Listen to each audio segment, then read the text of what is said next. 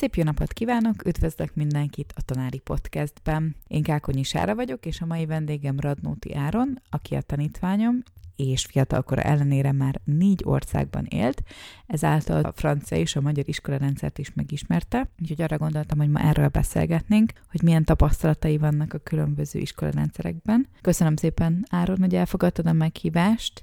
és kérlek röviden mutatkozz be, és mutasd be az eddigi életutadat. Sziasztok, és nagyon köszönöm, hogy itt lehetek. Nagyon nagy megtiszteltetés, hogy beszéltek a tapasztalataimról. Radnóti Áron vagyok, tizenhat éves, és jelenleg a Budenz József Alapítványi gimnáziumba járok. Négy országban éltem, közöttük Belgiumba, Magyarországon, Kanadába és Mauritiuson. És ami még érdekes az az, hogy a testvéreim közül egyedül én születtem Magyarországon, mert a, az öcsém, ő Brüsszelben született, a hugom pedig Kanadában. Szóval rögtön, amikor megszülettem, elköltöztünk apukám munkája miatt a Brüsszelbe, ahol elkezdtem az óvit franciául, és Brüsszelből meg visszaköltöztünk ide egy évre, ahol egy évet jártam magyar óviba. Aztán apukám munkája miatt szintén Kanadába költöztünk, és ott is folytattam a francia rendszert, és utána visszaköltöztünk Brüsszelbe, ahol folytattam az általános iskolát, és uh, utána úgy döntöttünk, ez már nem apukám munkája miatt, hanem csak kedvünk volt valami trópusi helyre költözni, és akkor Mauritiusra esett a döntésünk, és akkor ott folytattam a francia rendszert, ahol sulit váltottam, mert hogy az francia rendszerben az általános iskola az öt évig tart, és utána már középiskola jön. És akkor, akkor voltam pont ötödikes, és akkor ezért kellett sulit váltanom. Miután Mauritiusról eljöttünk, utána visszaköltöztünk Magyarországra, mert hogy a nagyszüleink meg a rokonok itt voltak, a nagy részük, és ezért úgy gondoltuk, hogy jobb lenne, hogyha itt lennénk közel. És akkor itt folytattam a francia rendszert, ahova két évet jártam, de nekem nagyon nem jött be, és akkor azért váltottam a magyar gimnáziumba, ahol anyukám is tanít, és ott már sokkal jobb a légkör, meg jobban érzem magam. Tényleg rengeteg helyen laktál, meg rengeteg helyen jártál iskolába, vagy hát különböző oktatási intézményekbe, de meg ez így felnőttként is kicsit fárasztónak hangzik, vagy ilyen megerőltetőnek hangzik, hogy mennyiszer váltottatok ilyen egy-két év után, gondolom mire beleszoktál, már jött is a váltás, de ezt hogy élted meg, hogy nyilván nem volt nagy beleszólásod, mert apukád munkahelye, meg, meg nyilván még az elején kicsi is voltál, de hogy élted meg ezt a sok váltást az országok között? Azért ugye legtöbben közös kapocs, hogy azonos a legalább az egyik hivatalos nyelv, ugye francia nyelvűek, és az oktatási intézmények is mind a francia rendszerhez igazodnak, de hogy azért csak más kultúra is, földrajzilag is más elhelyezkedés. Hogy élted meg ezeket a váltásokat? Igen, köszönöm szépen a kérdést. Hát igen, nem volt egyszerű, főleg az elején, mert hogy még kicsi voltam, meg nem voltam nagyon hozzászokva, hát az elején még nehéz volt ugye a nyelvet is megtanulni, mert hogy ez a francia nekem nem az anyanyelvem, és voltak nehézségek az elején a beilleszkedéssel is, mivel nagyon sokat váltottam, ezért hát mindig a barátaimat ott kellett hagynom, és el kellett búcsúznom tőlük, és ez nehéz volt, de hát a sok költözéssel, hát ez, ez is jár, szóval így idő után már hozzászoktam meg, hogy közben ott van a pozitív oldala is ennek az egésznek, hogy sok kul- különböző kultúrát láthattam, meg tapasztaltam, és hogy ez nagyon csodálatos, meg sokat lehet tanulni ezekből, és hát ugye a beilleszkedés az sehol se volt könnyű, meg hogy ugye amikor már elkezdtem barátkozni, meg igaz barátokra találtam, hát elköltöztünk, és ez nehéz, de egy idő után már hozzászoktam. Az, ami jó, az még, hogy sok baráttal még tartom a kapcsolatot Instagramon, vagy Facebookon, vagy egyéb közösségi médiákon, és pont most pár hete írt rám egy régi ovis barátom, aki megtalálta egy fényképen a nevemet, és akkor rám keresett Facebookon, és rám írt, és nagyon jól esett, hogy újra tudtam vele beszélni. Fogunk majd találkozni valahol, még mindig itt él Magyarországon, meg Instagramon is még nagyon sok mauritiuszi barátommal tartom a kapcsolatot, meg egy másik barátommal, aki itt a francia iskolába járt, csak ő Pekingbe költözött, és akkor szoktam őt hívni havonta egyszer, és akkor beszélünk, hogy mi újság. És ami még nagy pozitívuma ebben az egész költözésben, hogy ugye megtanultam egy új nyelvet, a franciát, ami egy nagyon szép nyelv, és nagyon hasznos is,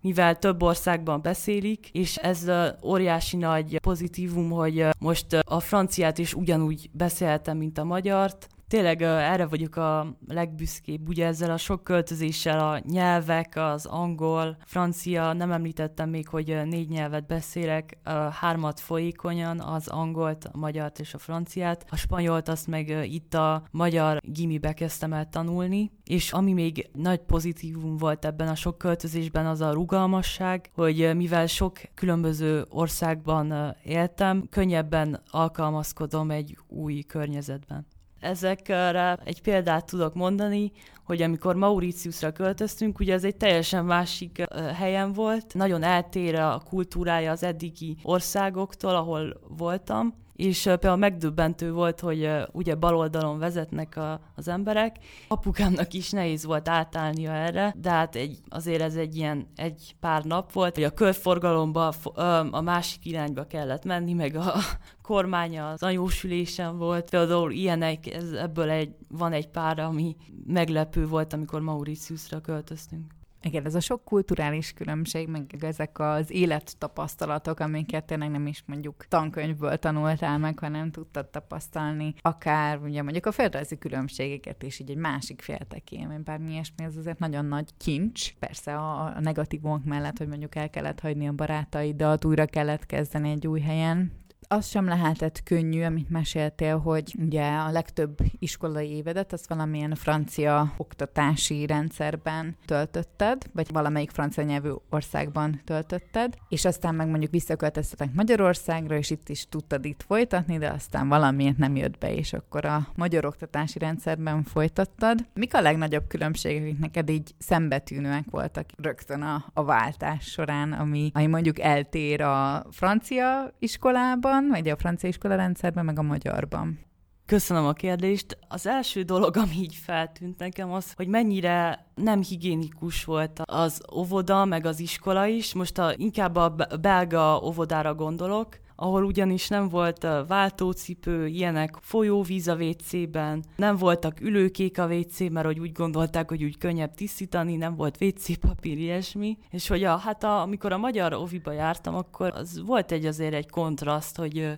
azért jobban fel volt szerelve az egész óvoda, hogy volt vécépapír, ilyesmi. Meg hogy egy másik dolog, amiben na- nagyon eltér a francia oktatás, az az, hogy az gyerekek meg az óvónők vagy a tanárnők közötti kapcsolat, ami teljesen más, mert hogy a, a francia rendszerben van egy ilyen távolság szerintem a tanárok meg a a diákok között, nem nagyon törődnek a, annyit a gyerekekkel, mint ahogy a magyar rendszerben, és nem veszik figyelemben a gyerekek igényeit, ez inkább a, a magyar-francia iskolába tűnt fel nekem, és ami még a higiéniához így kapcsolódik, ami nagyon megdöbbentünk anyukámmal, a belga suliba az volt, hogy egy darab ikiás pohár volt a vécében, amiből az egész iskola abból ivott, és nem, nem volt soha kimosva, és ez nekünk nagyon megdöbbentő volt, hogy hogy lehet egy óvodában, ahol annyi gyerek van és betegség, egy ilyen megoldást kitalálni, és hogy nem egy ivókutat például oda szerelni, amiből sokkal higiénikusabban lehet inni, és benyújtottunk egy kérelmet az igazgatóhoz személyesen, hogy hát, hogy ezzel mégiscsak kéne valamit csinálni, és azt mondták, hogy majd lesz egy pár hónapon belül egy ilyen ivókút, de aztán hát sose készült el. És amit még észrevettem, ez most a nyelvtanulással kapcsolatban, hogy a francia rendszerben sokkal kevésbé veszik komolyan egy idegen nyelvnek a tanulását. Most így például az angolra gondolok, ami szerintem most nagyon fontos manapság, hogy mindenki jól beszéljen angolul, de hogy a franciák annyira a saját nyelvükre vannak ráfókuszálva, hogy kicsit elhanyagolják a többi nyelvet. Például most Kanadára gondolok, ahol az emberek azt hinnék, hogy hát angolul beszélnek, de mivel én Quebecben laktam, ott ugye franciául beszélnek, és nagyon el van nyomva az angol nyelv, mert hogy ők nagyon azt gondolják, hogy a franciát nem szabad elfelejteni, meg hogy nagyon fontos nekik, hogy ne tűnjön el a francia onnan. Ezért két hetente egyszer volt angol óránk, ami nagyon fura volt, hogy egy országban, ahol angolul beszélnek, ilyen kevés szer van angolóra, és például a Belgiumban a, nem is volt egyáltalán semmilyen angolóra, hanem csak flamandul tanultunk, de azt is csak heti egyszer. Szóval a nyelvtanulás az sokkal kevésbé van komolyan véve a francia rendszerben. Ami még különbözik a magyar és a francia rendszer között, az az, hogy a magyar rendszerben szerintem sokkal több programot szerveznek a gyerekeknek, mint a franciák, mert hogy például itt, amikor a, a magyar, magyar-francia suliba voltam, egyszer vittek ki minket a Nemzeti Galériába egy évben, és semmilyen más program nem volt megszervezve, pedig szerintem nagyon fontos, hogy a diákok is így összehangolódjanak, és tudjanak kapcsolódni, az ilyen táborok azok nagyon segítenek ebben, és ezt egyáltalán nem vették figyelembe a francia rendszerben. Ezek nagyon érdekesek voltak, mert egy picit én is ismerem a francia rendszer, de csak így rokonokon keresztül, hogy mondjuk ők szerdán nem járnak iskolában, nem szombaton járnak, meg kicsit a felépítése a tanévnek is más, hogy ilyen kb. Ilyen hat hetes etapok vannak talán, és aztán van két hét szünet, szóval én ilyeneket tudtam inkább, de most ez nagyon érdekes volt belepillantani a, a komolyabb háttérbe is. Nem gondolná az ember, úgyhogy pont Belgiumban mondjuk a higiéniára ennyire kevés energiát fordítanak, mondjuk valószínűleg azért így a Covid járvány ezt is megváltoztatta Belgiumban is. Azzal meg nagyon egyetértek egyébként, hogy a programok nagyon fontosak lennének ahhoz, hogy tényleg a, a közösség is épüljön, meg azért a, főleg általános iskolában a gyerekek kiszabaduljanak a, az iskola falai közül, és tapasztaljanak valami mást, és valami kézzelfoghatót is, még akkor is, hogyha a tananyaghoz csatlakozik. De amiket így most meséltél, az így nagyon, legalábbis amennyire én kihallottam, egyrészt a magyar-francia súlyra vonatkozott, meg a belgiumi ovira, meg a kanadai iskolára, mondjuk Mauritiuson, amiről meg én végképp nagyon keveset tudok például. Ott esetleg hasonló volt-e a helyzet, vagy azért volt ö, valami különbség? Igen, ez egy érdekes kérdés, mert a mauritiuszi iskola az nagyon-nagyon eltért a kanadai meg a belga ovitól, mert hogy ott sokkal inkább bevitték a kultúrát a az iskolába önmagába. Voltak uh, olyan helyi dobórák, meg iskola után nagyon sok foglalkozás volt, hogy uh, például gördeszkázás, lovaglás, úszás,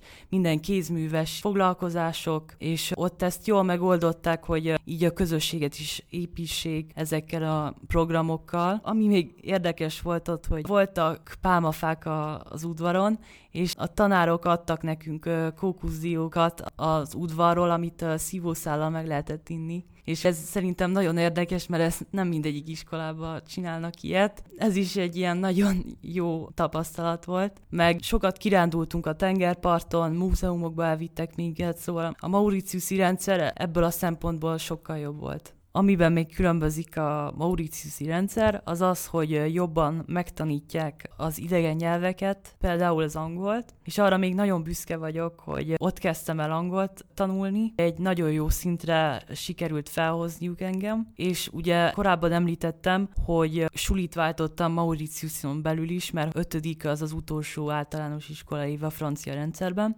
és akkor ahhoz, hogy abba a gimibe menjek, volt egy ilyen külön nemzetközi tagozat, ahova kizárólag csak két diákot vettek fel a, az általános iskolából, és sikerült átjutnom egy másik lánnyal együtt, és erre nagyon büszke voltam, mivel a többiek, az osztálytársaim, akik ugyanerre a vizsgára jelentkeztek, ők már korábban tanultak angolul, én meg csak abban az évben kezdtem el, és ez egy nagyon nagy eredmény, amit ott elértem. Azt, hogy ennyi nyelvet tudsz beszélni, az, meg hogy folyékonyan tudod beszélni őket, tényleg csak előnyödre válhat akár továbbtanulás tekintetében is, meg aztán majd a munkaerőpiacon is. De engem azért így tanárként, Magyarországon tanító tanárként tényleg nagyon érdekel az a része is, hogy esetleg milyen különbséget véltél felfedezni a, a módszerekben, ahogy a, a tanárokkal együtt dolgoztatok, és mondjuk az eszközökben, amiket egy, egy iskola használt, amik a órákon előkerültek, hogy ebben esetleg hát van-e valamilyen különbség? Biztos, hogy van.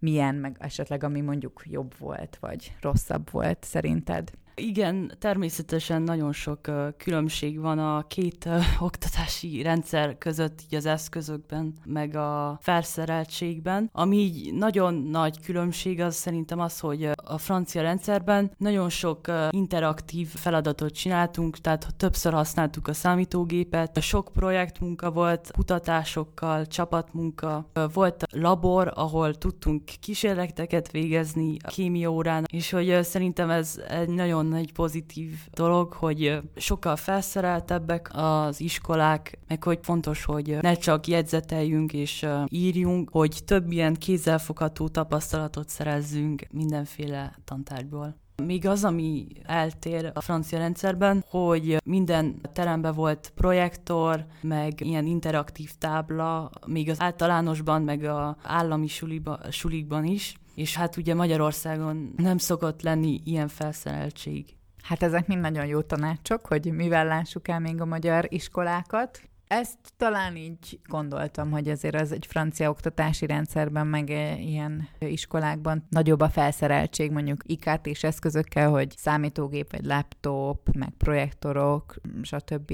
Mert tényleg azért így lehet szólni a mai fiatalsághoz leginkább, meg úgyis ezeket az eszközöket kell használniuk, aztán a mindennapi életükben is, meg munkahelyen is, sőt már egyetemen is szerintem. Meg ez a projekt alapú oktatás is nagyon fontos, de talán azért egyre több helyen Magyarországon is, hanem is folytonosan, meg minden tantárgyból, de most már azért egész sokszor csinálnak projekteket, úgyhogy ez talán egy ilyen előremutatás. Még egy olyan kérdésem lenne, hogy azért, ha nem is középiskolába, vagy általános iskolába, de elég sok diák gondolkozik azon, vagy dönt úgy az egyetem választás előtt, hogy inkább külföldön szeretné folytatni a tanulmányait, vagy külföldi oktatási rendszereket próbál ki. Van esetleg valamilyen tanácsod ezeknek a diákoknak, hogy nyilván nem az egyetemmel kapcsolatban, mert az neked még kicsit messze van, de így a külföldi élettel kapcsolatban, a külföldi élethez való alkalmazkodással kapcsolatban? Amit én tanácsolnék azoknak a diákoknak, akik ugye külföldön akar, keresnek tapasztalatot, az először is, hogy fejlessze a nyelv, nyelveket, mivel hát külföldön az elég fontos. Nézzen filmeket azon a nyelven, meg hogy olvasson. Hogyha már ott él külföldön, akkor ne féljen nyitni mások felé. Természetesen különbözni fog az életmód egy idegen országba, de kapcsolatokat kell teremteni, új embereket megismerni, beszélgetni, így is a nyelvet gyakorolni, és ami nagyon fontos az alkalmazkodás, tehát hogy legyél rugalmas, ne zárkózzál be, hanem igyekezzél nyitni ehhez az új kultúrához, vagy az országhoz. Na hát nagyon jó tanácsokat hallhattunk. Nekem még az lenne a kérdésem, hogy ilyen világlátott emberként milyen terveid vannak most tizenhat évesen előre, a jövőre, hogyan látod a jövődet, meg hol látod a jövődet, amennyire most meg tudod ítélni? Természetesen vannak terveim, azon gondolkozom, hogy hát ugye mivel sok nyelven beszélek, valamilyen olyan egyetembe mennék, ami vagy francia, vagy angolul lenne, és mivel tudok ezeken a nyelveken, ezért az is lehetséges, hogy talán egy olyan országban telepednék le, ahol franciául beszélnek. Ezek a terveim. Hát Áron, nagyon sok szerencsét kívánok ezekhez a tervekhez, és az biztos, hogy a, a nyelvtudásod, meg a nyelvérzéked már megvan ehhez jó alapnak, meg a világra való nyitottságod is, úgyhogy bon chance. És köszönöm szépen, hogy beszélgettél ma velem, remélem mindenki talált valami érdekeset a mai témánkban is, a francia meg a magyar oktatási rendszer összehasonlításában, és köszönjük szépen a, a figyelmet, további szép napot! Nagyon köszönöm a meghívást még egyszer, nagy élmény volt ez a beszélgetés, és mindenkinek, aki külföldön szeretne tapasztalatot, akkor nagyon sok szerencsét kívánok, mert minden lehetséges.